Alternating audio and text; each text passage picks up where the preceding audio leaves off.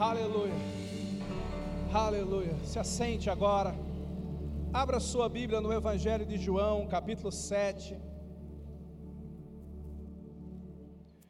Evangelho de João, capítulo 7. Vamos ler a partir do verso 37. João, capítulo 7, verso 37.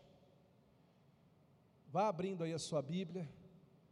Se você já abriu, ajuda a pessoa do teu lado a abrir. Se você está sem Bíblia, acompanha no telão. João 7,37. Está escrito: No último dia, o grande dia da festa, levantou-se Jesus e exclamou: Se alguém tem sede, venha a mim e beba. E quem crer em mim, como diz a Escritura, do seu interior fluirão rios de água viva. E isto disse ele com respeito ao Espírito que haviam de receber os que nele crescem. Quantos aqui creem nele? Isso ele disse respeito ao Espírito que haviam de receber os que nele crescem. Pois o Espírito até aquele momento não fora dado, porque Jesus não havia ainda sido glorificado. Olha para cá um pouquinho. Esta passagem linda fala de uma festa que estava acontecendo em Jerusalém. E diz que Jesus foi até essa festa, era uma festa religiosa era uma festa conhecida como Festa dos Tabernáculos.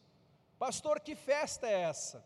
Os judeus, durante essa festa, eles se lembravam daqueles 40 anos que eles andaram pelo deserto, habitando em tendas, habitando em tabernáculos, e para lembrar os grandes feitos de Deus naqueles 40 anos de deserto, os judeus, todo ano, eles faziam, e alguns até fazem, esta festa, conhecida como Festa dos Tabernáculos, ou Festa das Barracas, ou traduzindo assim aqui para Itupeva, Festa do Acampamento. Gostou? A, a nossa festa das barracas está chegando, amém, queridos? Amém? Os judeus também faziam a festa do acampamento. Era uma festa espiritual. Essa festa durava oito dias. E nesses oito dias, aqueles judeus que queriam participar mesmo com tudo, eles faziam barracas para eles, ou de tecido, ou de galhos, e eles ficavam aqueles dias dormindo naquelas barracas, como que se lembrando dos 40 anos que o povo de Israel andou pelo deserto, e como Deus os guardara ali.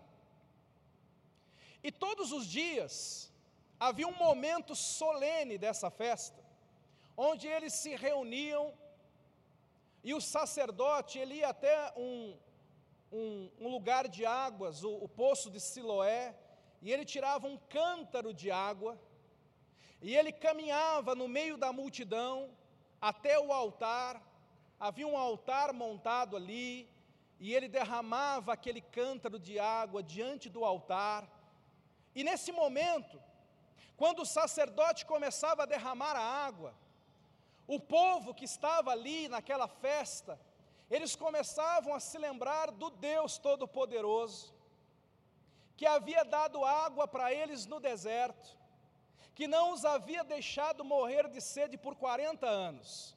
E nessa festa, naquele momento do dia, quando o sacerdote começava a derramar a água, todo o povo começava a gritar e a jubilar e a adorar a Deus. Então havia um grande ruído, queridos. Por sete dias, um grande momento da festa era o momento que a água era derramada. E todo o povo gritava e jubilava. Mas no último dia da festa, no oitavo dia, era diferente. Nesse dia, não havia água, Nesse dia, o sacerdote simplesmente chegava ali com o cântaro diante do altar, e a ordem era para que todos estivessem calados. É por isso que agora você vai ler o verso 37 de uma forma diferente. João 7,37 diz: No último dia, o dia que todo mundo está calado, e o dia que o cântaro está vazio. No último dia, o grande dia da festa, imagine toda aquela multidão calada, meditando no Deus que havia saciado, no Deus que havia cuidado do povo, enquanto todos estão calados. Levanta-se Jesus e exclama, exclama é, é grita, brada, proclama bem alto. Jesus exclama: Se alguém tem sede, venha a mim e beba. Você entende o peso dessa declaração? É como se Jesus estivesse contando para aquele povo que agora nós, os, os, seres humanos, nós estamos num outro tipo de deserto. Não é mais um deserto físico, como aquele que o povo teve que enfrentar para chegar em Canaã. Na verdade, cada um de nós temos o nosso próprio deserto. Cada um de nós temos as nossas lutas, temos as nossas dificuldades, cada um de nós temos as nossas sedes, as nossas necessidades. E Jesus também está dizendo agora, eu estou falando para vocês de um outro tipo de água. Não é essa água natural que mata a sede do corpo. Mas ele está dizendo, eu quero falar para vocês que existe uma outra água, uma água espiritual, que vai matar a sede da tua alma, que vai matar a sede do teu espírito, que vai te lavar, que vai te purificar, que vai te saciar. Essa água que em outro texto Jesus fala para a samaritana, dizendo: No dia que você beber dessa água, você nunca mais terá sede. Porque a água natural você bebe, daqui a pouco você tem sede de novo. E você precisa bebê-la outra vez, mas quando você bebe a água espiritual, essa água espiritual vai saciá-lo de uma forma completa. E eu quero nesta noite falar com você, meu irmão, minha irmã, que tem uma sede dentro de você, que tem um vazio dentro de você. O que, é sede, pastor? Sede é insatisfação. Sede é desejo não satisfeito. Sede é sensação que está me faltando algo. Você sabe, nós aguentamos ficar até muitos dias sem comer, mas poucos dias sem beber, porque água é essencial para a vida. E assim como nós temos sede no plano natural, é também verdade que todo ser humano tem uma sede espiritual que nós chamamos de sede da alma. A nossa alma, ela tem uma sede, um desejo, mas a nossa alma não entende o que é que pode satisfazer aquilo. Quando você tem sede natural e você não tem água disponível, você pode tentar beber outra coisa. Beber leite ou cachaça, como alguns fazem. Você pode tentar beber refrigerante, ou sei lá, qualquer outro tipo de bebida, para ver se aquilo resolve, mas você sabe que quando a sede é aquela sede de verdade, somente a água pode matar aquela sede. E no, no plano espiritual, meu irmão, isso também acontece conosco. Eu e você, nós podemos desenvolver uma sede de alma, e quantas pessoas desenvolvem essa sede? Elas ficam insatisfeitas, elas se sentem como secas por dentro, vazias. E elas tentam preencher esta sede, matar esta sede. Algumas tentam matar a sede com dinheiro. Eu já sei, eu vou ganhar dinheiro, bastante dinheiro, e eu vou matar a minha sede. Mas elas ganham dinheiro, mas a sede continua, porque as coisas desse mundo não matam a nossa sede, só aumenta. Quem ganha dinheiro vai querer ganhar mais dinheiro. Então ela tenta matar essa sede com fama, mas não consegue matar. Ela tenta saciar essa sede com amizades, amigos, relacionamentos, mas isso também não é suficiente. Algumas pessoas tentam realizações profissionais. E elas vão tentando e batendo em tantas portas, elas vão tentando nas religiões matar esta sede, mas nada disso consegue. E é por isso que muitas pessoas bem-sucedidas chegam ao ponto de desanimar. E isso às vezes é tão terrível que elas tiram a própria vida. Não é incomum pessoas bem-sucedidas, pessoas prósperas, pessoas que chegaram do topo, pessoas que não têm mais nada a provar para ninguém, tirarem a vida. E você fala, por que, que essas pessoas estão se matando? Deixa eu dar um dado para você. O índice de suicídio no Japão, país de primeiro mundo, onde os jovens podem fazer todas as coisas, podem comprar o que quiser, podem viajar para qualquer lugar. O índice de suicídio no Japão é muito, mas muito maior do que o índice de suicídio na Etiópia. Terceiro mundo, todo mundo pobre, todo mundo com fome. Por quê? Por que, que, que japoneses, por que, que pessoas europeus, por que, que pessoas de primeiro mundo se matam muito mais do que pessoas de terceiro mundo? Eu vou te falar por quê. Porque muitos que ainda estão lá no terceiro mundo, eles ainda acreditam que a solução dos seus problemas é dinheiro. É uma casa, é um carro, é uma profissão, é uma roupa nova. Mas as pessoas que já adquiriram tudo isso, elas já entenderam que isso não mata a sede de ninguém. Talvez você esteja nesses dias repetindo uma grande inverdade, dizendo assim: quando eu tiver tal coisa, vou ser feliz.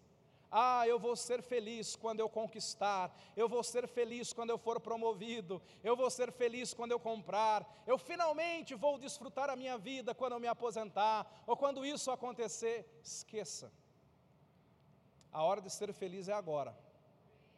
O salmista diz assim: olha, aprenda com o salmista. Você vai dizer isso amanhã e vai profetizar na segunda-feira. Segunda-feira é o dia mais amaldiçoado que tem da semana, né? Segunda-feira bravo, você não vai amaldiçoar a sua segunda-feira. Você vai fazer igual o salmista. Este é o dia que o Senhor fez, nele eu me alegrarei. Eu vou ser feliz nesse dia. Esta é a segunda da felicidade, aleluia. Eu vou ser muito feliz. Você vai, você tem que entender que o evangelho é você viver a alegria de Deus no hoje, no agora. O evangelho não é somente uma promessa futura, mas é uma realidade que Deus quer plantar na tua vida agora. Agora, pastor, eu já me converti. Eu entendi que em Deus eu encontro a água, viva. Eu entendi que Deus vai me saciar. Agora eu me converti. Eu entreguei a minha vida para Jesus. Agora eu sou dele. Mas, pastor, deixa eu te contar um segredo eu estou me sentindo meio vazio. Eu sou crente, mas eu estou sentindo uma sede. Eu tenho até vergonha de falar isso, porque se eu falar por aí que eu estou sentindo sede, algumas pessoas podem pensar que eu não me converti, mas você é convertido sim, você se converteu sim, o Espírito Santo está na sua vida sim. A questão é, você tem ido à fonte beber mais dessa água?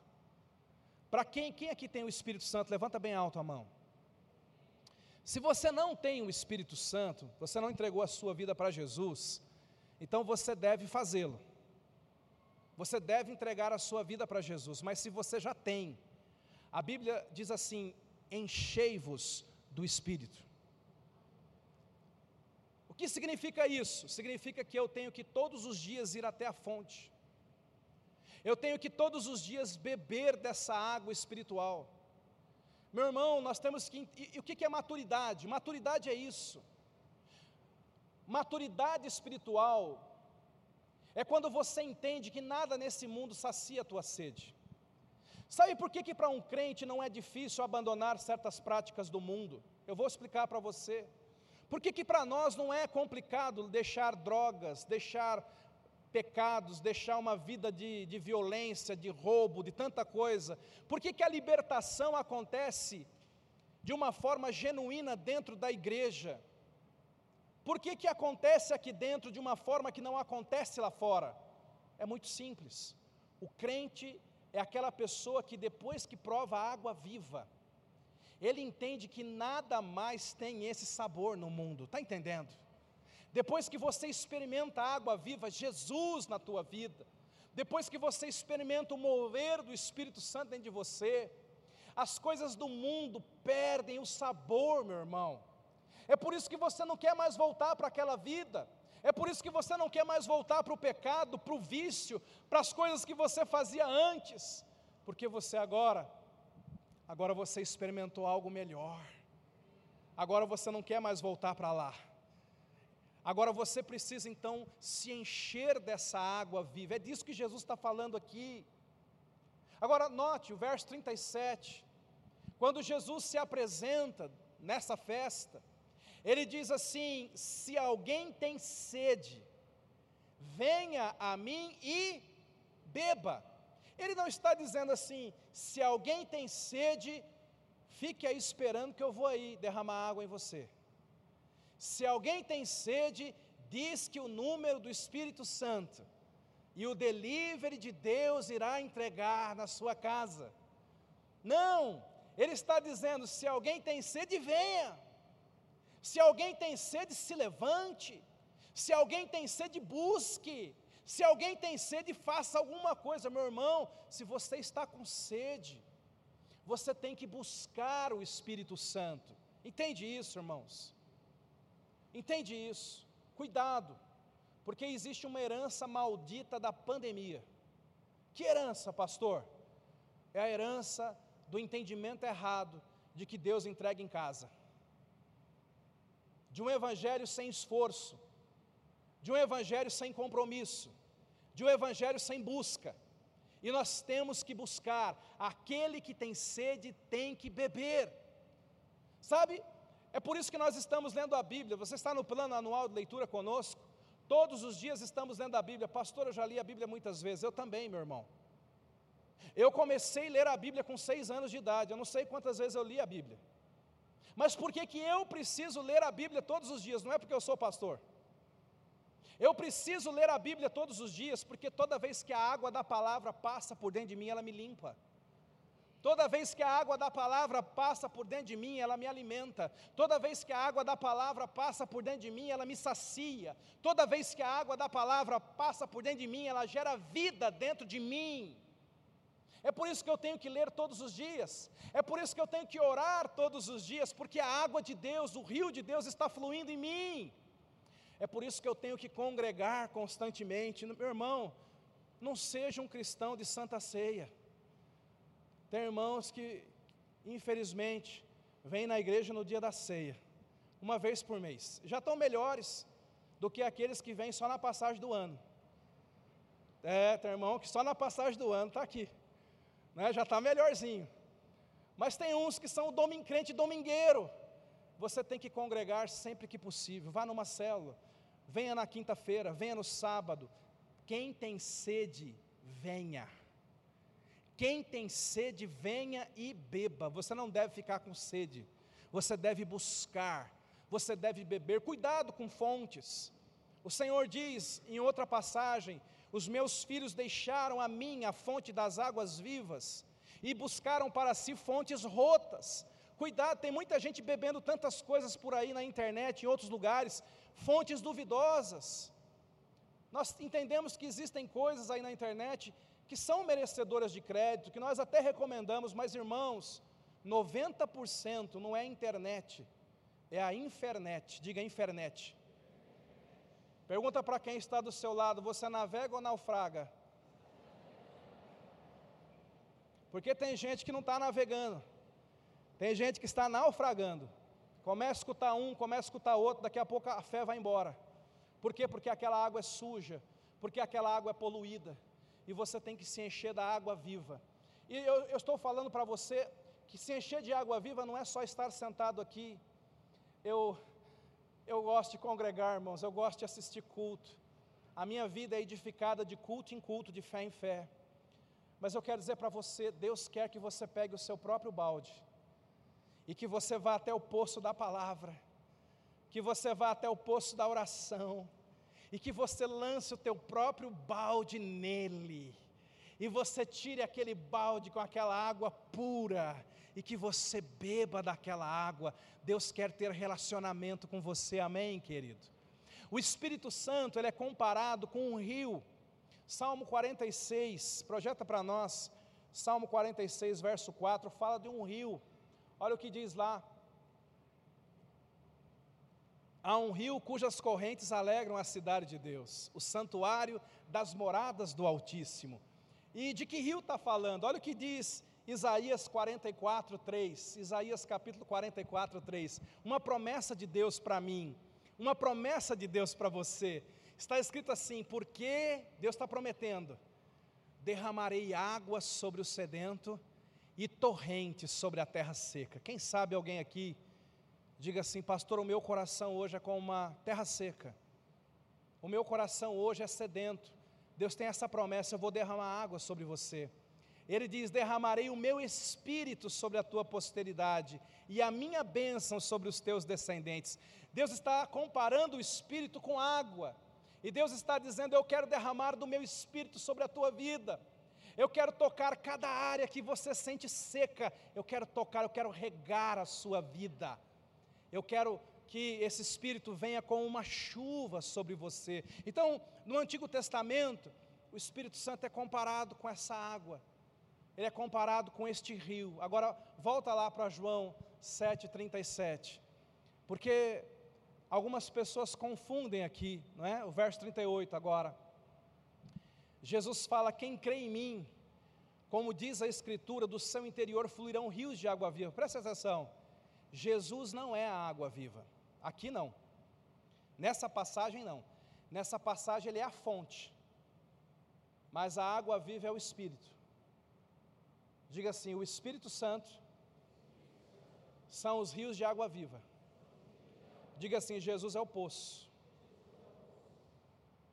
Por que, que você tem que entender isso nessa noite de ceia?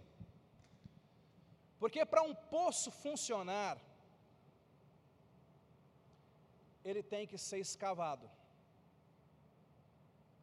Para um poço fluir, ele tem que ser aberto. Há uma outra passagem que Jesus começa a falar para os discípulos: Olha, gente, eu vou morrer. E os discípulos ficam tristes, confusos, angustiados. E Jesus fala assim: É necessário que eu vá porque se eu não for, se eu não morrer, o consolador não virá. O que, que Jesus estava querendo dizer? Se o poço não for aberto, a água viva não vai fluir. Deus olhando dos céus à terra, Ele viu uma humanidade, Ele, ele nos viu sedentos e necessitados, carentes. E o desejo do coração de Deus era derramar o rio do Espírito Santo sobre cada um de nós. Mas ele precisava abrir a fonte de água viva. É por isso que Jesus veio. Jesus veio para morrer na cruz do Calvário. Jesus veio para morrer no nosso lugar.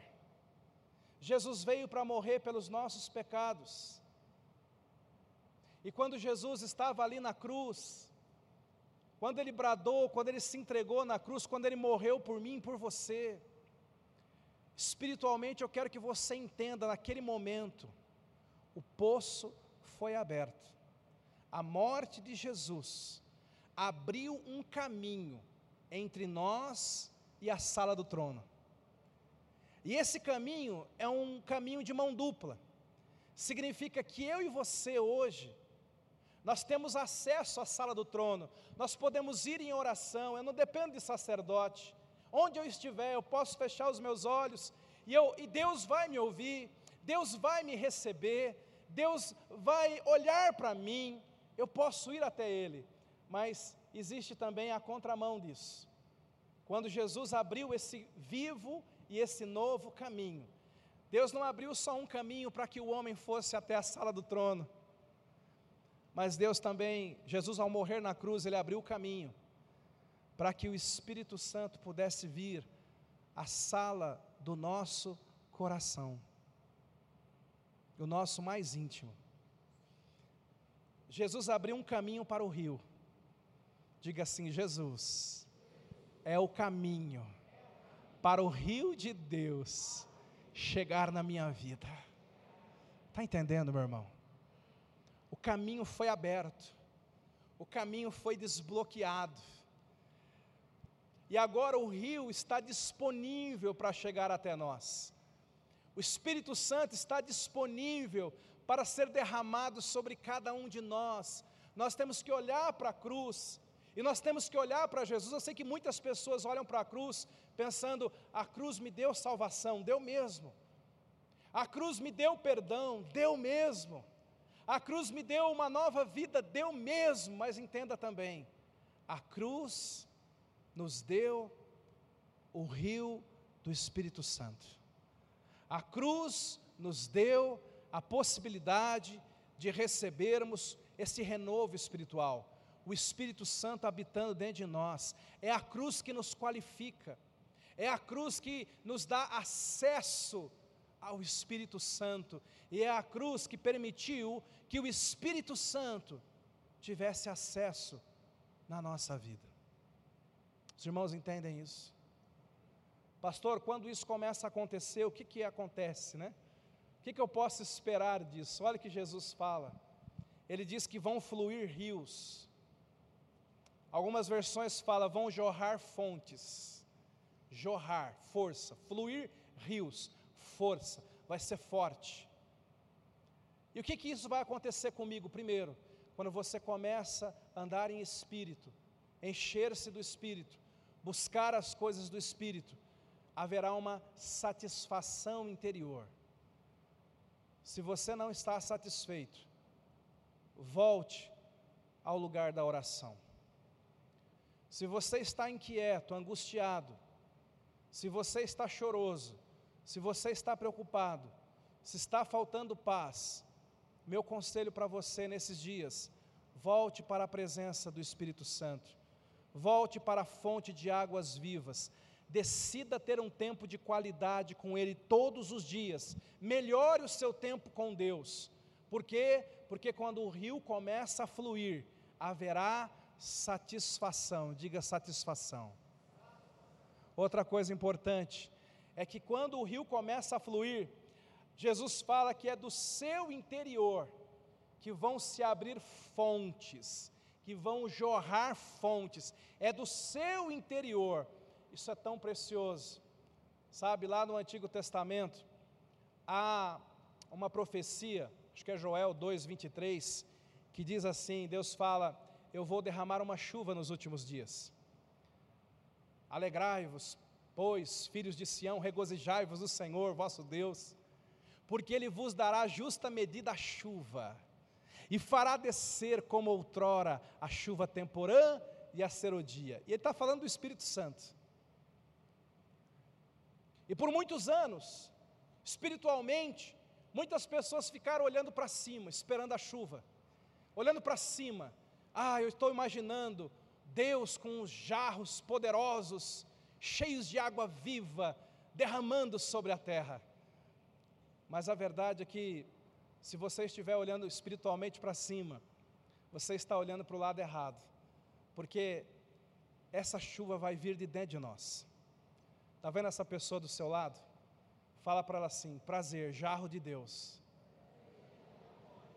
Aleluia! É do seu interior, meu irmão. A chuva prometida vai jorrar de dentro de nós.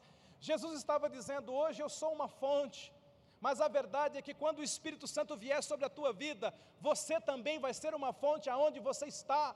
Você vai ser uma fonte na sua família, você vai ser uma fonte no seu trabalho, você vai ser uma fonte na sua semana, você vai ser uma fonte de Deus, aonde você for, porque o Espírito Santo está dentro de você, essa fonte vai fluir, ela vai fluir, ela vai fluir através de você, de dentro para fora. É assim que é, meu irmão. É assim que é. Senhor Jesus estava dizendo: hoje eu sou uma fonte, mas daqui a pouco Itupeva vai ser inundado. Olha quantas fontes. Olha quantas fontes. Os bairros, as empresas, as escolas, muitas fontes, as famílias, muitas fontes. Quando alguém se converte num lugar, não é um copo vazio, é uma fonte aberta agora. O Espírito Santo começa a jorrar. Como que ele jorra? As suas palavras mudam, as suas atitudes mudam, seus pensamentos mudam, sua vida muda. É a vida de Deus fluindo através de você. Agora note a última coisa dessa noite. Quando você começa a fluir e a jorrar, a transbordar, é porque essa água precisa tocar na vida de outras pessoas. Diga serviço. Diga serviço. Por que, que Deus quer abrir fontes dentro de mim, de você? Porque Deus nos quer servindo uns aos outros. Deus quer que eu sirva. Diga assim: quem não vive para servir. Diga de novo: quem não vive para servir, não serve para viver. Deixa eu te perguntar, pastor, como é que eu sei que eu estou debaixo de um avivamento? Como é que eu sei que eu estou cheio do Espírito Santo? Primeiro, você está saciado. Segundo, você está servindo. Porque quando você está cheio do Espírito Santo, você não quer guardar para você. Você nem consegue guardar para você, você entende? Você não consegue segurar porque é uma fonte que jorra.